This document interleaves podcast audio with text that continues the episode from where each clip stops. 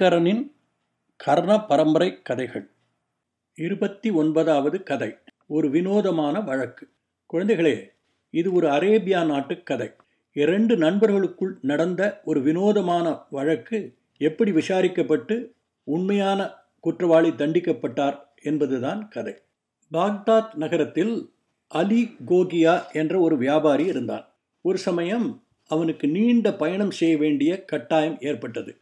வீட்டு சாமான்களை எல்லாம் விற்று பணமாக்கி கொண்டான். வீட்டை வாடகைக்கு விட்டான். பயணச் செலவுக்கு போக அவனிடம் ஆயிரம் தங்க நாணயங்கள் இருந்தன. இதை எப்படி பாதுகாப்பான இடத்தில் வைப்பது என்று யோசித்து அந்த நாணயங்களை ஒரு ஜாடியில் வைத்து அதன் மேல் ஆலிவ்களை பரப்பி ஜாடியை நன்றாக மூடினான். அந்த ஜாடியை எடுத்துக்கொண்டு பக்கத்தில் வீட்டிருக்கும் அவன் நண்பன் சல்மானிடம் சென்றான். சல்மானும் அலியைப் போல ஒரு வியாபாரி.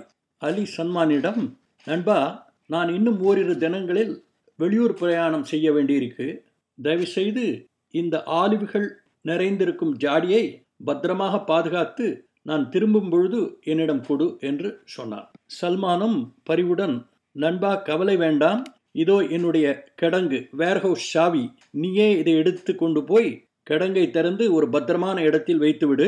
நீ திரும்பி வரும்பொழுது நீ வைத்த இடத்திலேயே அந்த ஜாடி இருக்கும் என்று சொன்னான் அலியும் கிடங்கு சாவியை சல்மானிடமிருந்து வாங்கி கொண்டு கிடங்கு கதவை திறந்து ஒரு பத்திரமான இடத்தில் இந்த ஜாடியை வைத்துவிட்டு திரும்பி வந்து ஷாவியை சல்மானிடம் கொடுத்தான். சல்மானுக்கு நன்றி தெரிவித்துவிட்டு மகிழ்ச்சியோடு வீடு திரும்பினான். ரெண்டு நாளில் அலி தன்னுடைய பிரயாணத்தை தொடங்கினான். ஆனால் அவன் எதிர்பார்த்தபடி சீக்கிரம் வர முடியவில்லை. கிட்டத்தட்ட ஏழு ஆண்டுகள் கழித்துத்தான் அவன் பாக்தாத் நகருக்கு திரும்புவதற்கு ஒரு சந்தர்ப்பம் கிடைத்தது. இந்த ஏழு ஆண்டுகளில் சல்மான் ஒரு தடவை கூட அலி வைத்து போன ஆலிவ் ஜாடியை பற்றி நினைத்ததில்லை. ஒரு நாள் சல்மானும் அவன் மனைவியும் சாப்பிட்டு கொண்டிருந்தார்கள். திடீரென்று சல்மானுடைய மனைவி நாம் ஆலிவ் சாப்பிட்டு ரொம்ப நாள் ஆயிற்றே என்று சொன்னாள். இதை கேட்ட சல்மான் உடனே ஆஹா நல்ல வேளை ஞாபகப்படுத்தினாய். அலி ஏழு வருஷங்களுக்கு முன்னால் நம்மிடம் கொடுத்த ஆலிவ் ஜாடி இருக்கிறதே அலிக்கு என்ன ஆச்சு என்றே தெரியவில்லை. அவன் கூட வெளியூர் சென்ற பிரயாணிகள் திரும்பிவிட்டார்கள். அவன் எகிப்து எகிப்துக்கு சென்றதாக சொன்னார்கள். இவ்வளவு நாள் அவன் திரும்பி வராதால் அவன் இறந்து கூட போயிருக்கலாம். நீ ஒரு மெழுகுவர்த்தியையும் கிடங்கு சாவியும் கொண்டு வா. ஆலிவ் நன்றாக இருந்தால் நாம் அதை எடுத்து சாப்பிடலாம் என்று சொன்னார். இதை கேட்ட சல்மானின் மனைவி அன்பரே என்னை மன்னிக்கவும். நான் ஆலிவை பற்றி பேச்சே எடுத்திருக்க கூடாது. தயவுசெய்து இந்த கெட்ட எண்ணத்தை உடனே விட்டுவிடும். நீர் இப்பொழுது செய்ய நினைப்பது உம்முடைய நண்பருக்கு செய்யும் நம்பிக்கை துரோகம். நம்மை நம்பி கொடுக்கப்பட்ட பொருளை பாதுகாத்து திருப்பி கொடுக்க வேண்டியது நம்முடைய கடமை. அப்படி செய்ய தவறினால் அது நட்புக்கு செய்த துரோகம். மேலும் ஏழு வருஷத்தில் அந்த ஆலிவுகள் கெட்டு போயிருக்கும். திடீரென்று அலி திரும்பி வந்தால் என்ன செய்வீர்? நீர் ஜாடியை திறந்து பார்த்திருக்கிறீர் என்று அலிவுக்கு தெரிந்தால் உம்மை பற்றி அவர் என்ன நினைப்பார்? உம்முடைய கௌரவம் என்ன ஆகும்? என்று ஆவேசமாக பேசினாள். மனைவியின் பேச்சை கொஞ்சம் கூட சட்டை பண்ணாமல் சல்மான் தன்னுடைய கடங்கிற்கு சென்று அலி வைத்த ஜாடியை திறந்து பார்த்தான். ஜாடியின் மேல் பாகத்தில் உள்ள ஆலிவுகள் பூஞ்சக்காலன் பிடித்து கெட்டு போயிருந்தன. எல்லா ஆலிவுகளும் இப்படித்தானா என்று பார்க்க ஜாடியை அசைத்தான். சில தங்க நாணயங்கள் ஜாடியிலிருந்து விழுந்தன. சல்மானுக்கு புரிந்துவிட்டது. மேலேதான் ஆலிவுகள் கீழே தங்க நாணயங்கள் என்ற விஷயம். மறுபடி ஆலிவுகளை ஜாடிக்குள் போட்டு ஜாடியை பழைய மாதிரி மூடிவிட்டு வீடு திரும்பினான். மனைவியிடம் தங்க நாணயங்களை பற்றி சொல்லாமல் நீ சொன்னது சரிதான். அந்த ஆலிவுகள் கெட்டு போயிருந்தன. நான் பழைய மாதிரியே அதை மூடி அங்கே வைத்துவிட்டு வந்து விட்டேன் என்று சொன்னான். சல்மான் மனைவிக்கு அவன் செய்தது பிடிக்கவில்லை என்றாலும் மௌனமாக இருந்தாள். சல்மானுக்கு தூக்கம் வரவில்லை. பணத்தாசை அவன் கண்ணை மறைத்து விட்டது. இவ்வளவு பணம் நம்மிடம் இருந்தால் எவ்வளவு உபயோகமாக இருக்கும்? அலியோ திரும்பி வரப்போவதில்லை. அதனால் இந்த பணத்தை திருடி விட வேண்டியதுதான் என்று ஒரு தீர்மானத்துக்கு வந்தான். மறுநாள் காலை சந்தைக்கு சென்று நிறைய ஆலிவுகளை வாங்கி கடங்குக்கு எடுத்து சென்றான். அங்கே அலி வைத்திருந்த ஜாடியிலிருந்து பழைய ஆலிவுகளை எல்லாம் தூக்கி போட்டுவிட்டு ஜாடியின் கீழ்ப்பகுதியில் உள்ள எல்லா தங்க நாணயங்களையும் தனியாக பத்திரமாக எடுத்து வைத்து கொண்டான். நாணயங்களை எண்ணி பார்த்ததில் ஆயிரம் நாணயங்கள் இருப்பது அவனுக்கு தெரிந்தது. பிறகு முழுவதுமாக காலியாக இருந்த ஜாடிக்குள் தான் புதிதாக வாங்கி வந்த ஆலிவ்களை போட்டு அதை முழுவதுமாக நிரப்பி மறுபடி அலி செய்த மாதிரியே அந்த ஜாடியை மூடி அலி வைத்திருந்த இடத்திலேயே வைத்து விட்டான். நண்பனை ஏமாற்றுகிறோமே என்ற துளி அளவு கூட உணர்வில்லாமல் பணம் கிடைத்த சந்தோஷத்தில் தன் வீட்டிற்கு திரும்பினான். ஒரு மாதத்திற்கு பிறகு ஒரு நாள் அலி பாக்தாத் நகருக்கு திரும்பினான். திரும்பியவன் தன்னுடைய சாமான்களை ஒரு விடுதியில் வைத்துவிட்டு நேராக சல்மான் வீட்டுக்கு சென்றான். பரஸ்பர குசலம் விசாரித்த பிறகு சல்மானிடம் நண்பா உனக்கு ரொம்ப தொந்தரவு கொடுத்து விட்டேன். நான் என்னுடைய ஜாடியை திருப்பி எடுத்துக்கொள்ளலாமா என்று கேட்டான். சல்மான் மிக சந்தோஷத்துடன் எனக்கு ஒரு கஷ்டமும் இல்லை. நீ திரும்பி வந்ததில் எனக்கு மட்டற்ற மகிழ்ச்சி. இதோ ஷாவி நீ கிடங்குக்கு போய் நீ எங்கே வைத்தாயோ அதே இடத்தில் உன்னுடைய ஜாடி இருக்கும் அதை எடுத்துக்கொள் என்று ஷாவியை கொடுத்தான். அலி நேராக கிடங்கிற்கு சென்று தான் வைத்த இடத்தில் இருந்த ஜாடியை எடுத்துக்கொண்டு நேராக தான் தங்கியிருந்த விடுதிக்கு சென்றான். அங்கே போனவுடன் ஜாடியை திறந்து மேலே இருந்த ஆலிவுகளை எடுத்து போட்டான். கீழே தங்க நாணயங்கள் இருக்கும் என்ற நம்பிக்கையில் கையை விட்ட பொழுது தங்க நாணயங்களுக்கு பதிலாக ஆலிவுகள் தான் வந்து கொண்டிருந்தன. ஒரு தங்க நாணயம் கூட அங்கே இல்லை என்ற அதிர்ச்சியை அவனால் தாங்க முடியவில்லை. மறுபடியும் எல்லா ஆலிவுகளையும் அந்த ஜாடிக்குள் போட்டு அந்த ஜாடியை எடுத்துக்கொண்டு நேராக சல்மான் வீட்டுக்கு ஓடினான். சல்மானை பார்த்து நண்பா நான் உடனே திரும்பி வந்து விட்டேன் என்று ஆச்சரியப்பட வேண்டாம். இங்கே இருக்கும் ஆலிவுகள் இருந்த இந்த ஜாடி நான் கொடுத்ததுதான்.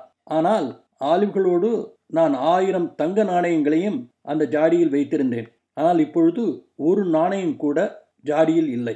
ஒருவேளை உன்னுடைய வியாபார அவசர தேவைக்காக நீ அதை எடுத்திருக்கலாம். நீ அந்த பணத்தை உபயோகிப்பதில் எனக்கு சந்தோஷம்தான். அப்படி நீ செய்திருந்தால் அதை எப்பொழுது வேண்டுமானாலும் எனக்கு நீ திருப்பி கொடுக்கலாம். எனக்கு வேண்டியதெல்லாம் என்னிடம் அதை கடனாக பெற்றதற்காக ஒரு காகிதத்தில் உன்னுடைய கையெழுத்து. அவ்வளவுதான் என்று படபடவென்று புரிந்து தள்ளினார் அலி திரும்பி வந்தால் இந்த மாதிரி புகாரை சொல்வான் என்று எதிர்பார்த்திருந்த சல்மான் தான் தயார் செய்து வைத்திருந்த பதிலை சொன்னார் நண்பா அலி நீ இந்த ஜாடியை என்னிடம் கொண்டு வந்த பொழுது நான் அதை தொட்டேனா? நான் கடங்கு ஷாபியை உனக்கு தரவில்லையா? நீதானே அதை எடுத்துக்கொண்டு போய் கடங்கில் வைத்தாய் அல்லவா? நீ வைத்த இடத்தில் தானே இந்த ஜாடி இருந்தது இல்லையா? இப்பொழுது திரும்பி வந்து ஆயிரம் தங்க நாணயங்களை கொடு என்று கேட்டால் என்ன அர்த்தம்? அந்த பணம் இருக்கிறது என்று என்னிடம் சொன்னாயா? நல்ல வேளை வைரம் வைடூரியம் என்று திரும்பி கேட்கவில்லை. என் வீட்டிற்குள் புகுந்து என்னை பற்றி அவதூறாக பேசி என் கௌரவத்தை கெடுக்க முயற்சிக்கிறாயா? வெளியே போ! என்று கத்தினான். சல்மானின் கத்தலை கேட்ட பக்கத்து வீட்டுக்காரர்கள் கூட்டமாக வந்தனர். அலி அவர்களிடம் சல்மான் தன்னை ஏமாற்றியதை சொல்லி அழுதான். சல்மானோ அலி சொல்வது அபாண்டமான பொய் என்று திரும்ப திரும்ப மறுத்து வந்தான். அலி உடனே அந்த நகர் ஜட்ஜிடம் போய் சல்மான் தன்னை ஏமாற்றியதை பற்றி முறையிட்டான். ஜட்ஜ் சல்மானையும் அலியையும் கூப்பிட்டு விசாரணை தொடங்கினார். அலியிடம் கேட்டார் நீ சொல்வதற்கு ஏதாவது சாட்சி இருக்கிறதா? என்று. அலி சொன்னான் நான் நண்பனாயிற்றே என்று முழுவதுமாக நம்பினேன். வேறு சாட்சியம் ஒன்றும் இல்லை என்று சொன்னார். சல்மான் ஜெட்டிடம் ஐயா அலி சொல்வதெல்லாம் பொய் நான் நிரபராதி. நான் அலியோடு பணத்தை எடுக்கவில்லை என்று சத்தியப்பிரமாணம் பண்ண தயார் என்று சொன்னார். ஜட்ஜும் சல்மானுடைய சத்தியப்பிரமாணத்தை எடுத்துக்கொண்டு வழக்கை தள்ளுபடி செய்தார். இந்த தீர்ப்பு அலிக்கு மிகுந்த அதிர்ச்சியையும் ஏமாற்றத்தையும் கொடுத்தது. இவ்வளவு பெரிய தொகையை இழந்துவிட்டோம் என்ற நினைப்பு அவனை வாட்டி எடுத்தது. விடுதிக்கு திரும்பியவுடன் அந்த ஊர் அரசர் காலிப்புக்கு நேரடியாக ஒரு மனுவை அனுப்பினார். அதில் தனக்கு இழைக்கப்பட்ட அநியாயத்தை விளக்கி தனக்கு நியாயம் கிடைக்க வேண்டும் என்று எழுதியிருந்தார். காலிப் பார்வைக்கு அலியினுடைய மனு வந்தது. காலிஃபும் தன் மந்திரியை கூப்பிட்டு அடுத்த நாள் அரண்மனையில் விசாரணை நடத்தப்படும் என்ற தகவலை அலிக்கும் சல்மானுக்கும் சொல்லச் சொன்னார். அன்று சாயந்தரமே காலிஃபும் அவருடைய மந்திரியும் மாறு வேடத்தில் அலி சல்மான் இருக்கும் நகர பகுதிக்கு விஜயம் செய்தனர். அவர்கள் ஒரு திருவழியாக நடந்து வந்து கொண்டிருந்த பொழுது அந்த திரு மத்தியில் ஏழு எட்டு சிறுவர்கள் விளையாடி கொண்டிருந்தனர். அவர்களில் தலைவன் மாதிரி இருந்த ஒரு பையன் நாம் இன்றைக்கு கோர்ட் நாடகம் போடுவோம் என்றான். இன்னொரு பையன் ஹமீத் நல்ல யோசனை என்ன வழக்கு? என்று கேட்டான். அதற்கு ஹமீத் கமல் அதுதான் நாடு பூராக பேச்சாக இருக்கிறதே. அலி சல்மான் வழக்கு. அதையே நடிக்கலாம். என்று சொன்னான். காலிஃபுக்கு இதை கேட்டவுடன் ஆச்சரியத்தில் அந்த இடத்திலேயே நின்று விட்டார். மறைவாக ஒரு இடத்தில் இருந்து இவர்கள் விளையாட்டை கவனிக்கலானார். ஒவ்வொருத்தருக்கும் ஒரு வேடம் கொடுக்கப்பட்டது. ஹமீத் ஜட்ஜாக நடித்தான். ஹமீத் அந்த வழக்கை அழகாக விசாரித்து ஒரு சரியான திருப்பை வழங்கினான். காலிஃப் இதை பார்த்து ஆச்சரியப்பட்டு ஆஹா நான் நாளைக்கு விசாரிக்கும் வழக்குக்கு இன்றே இந்த பையன் தீர்ப்பு சொல்லிவிட்டானே என்று பயந்து மந்திரியை கூப்பிட்டு மந்திரி நாளைக்கு இந்த பையனை அரச சபைக்கு கூட்டிக் கொண்டு வாரும். அலியை மறக்காமல் ஆலிவ் ஜாடியை கொண்டு வர சொல்லும். அப்படியே ஆலிவ்களை பற்றி தெரிந்த ரெண்டு அறிஞர்களையும் கூட்டிக் கொண்டு வாரும் என்று உத்தரவிட்டார். மறுநாள் அரச சபை கூடியது. காலிஃப் எப்படி இந்த வழக்கில் தீர்ப்பு சொல்லப் போகிறார் என்று தெரிந்து கொள்ள ஆசைப்பட்ட மக்கள் திரளாகவே கூடியிருந்தனர். காலிஃப் பக்கத்தில் ஒரு சிறுவன் உட்கார்ந்து கொண்டிருந்தான்.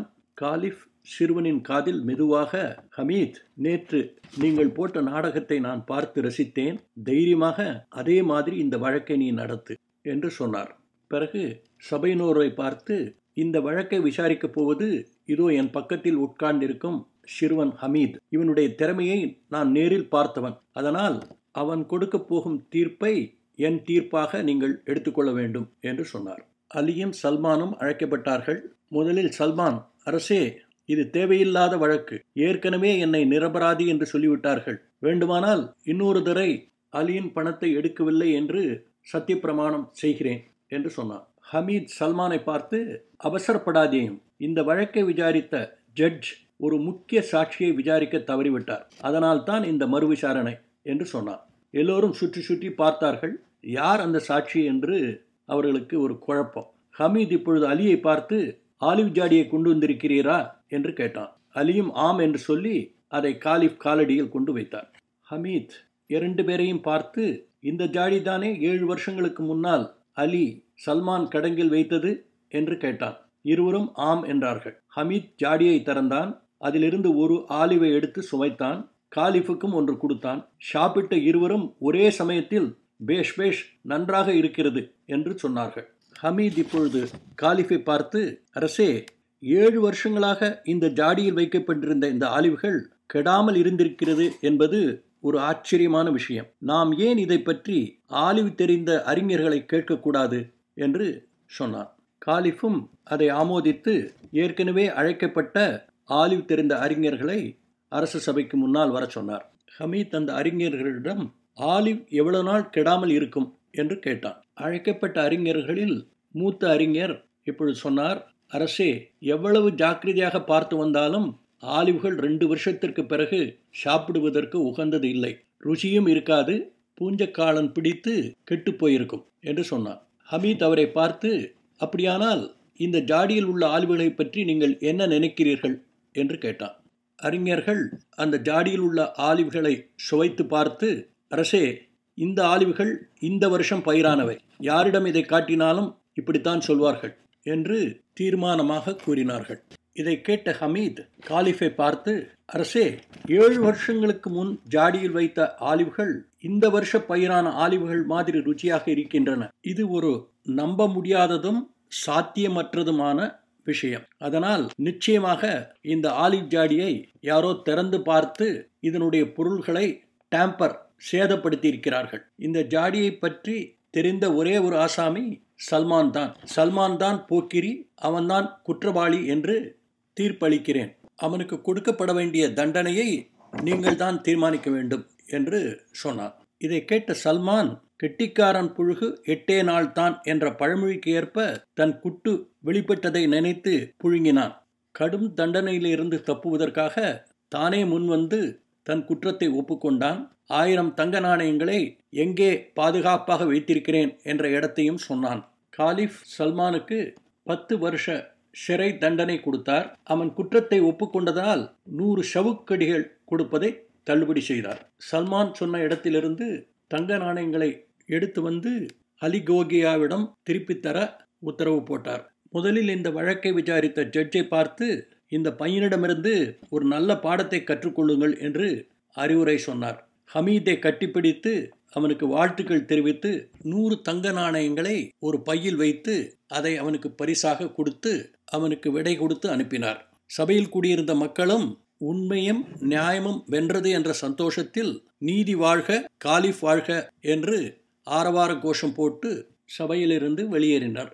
குழந்தைகளே இந்த கதை பிடிச்சிருக்கா? இந்த கதையை பற்றி நீங்கள் என்ன நினைக்கிறீர்கள் என்பதை Aingaran twenty twenty at Gmail dot காமுக்கு எழுதுங்கள். கதைகள் தொடரும். அதுவரை அன்புடன் உங்கள் ஐங்கரன்.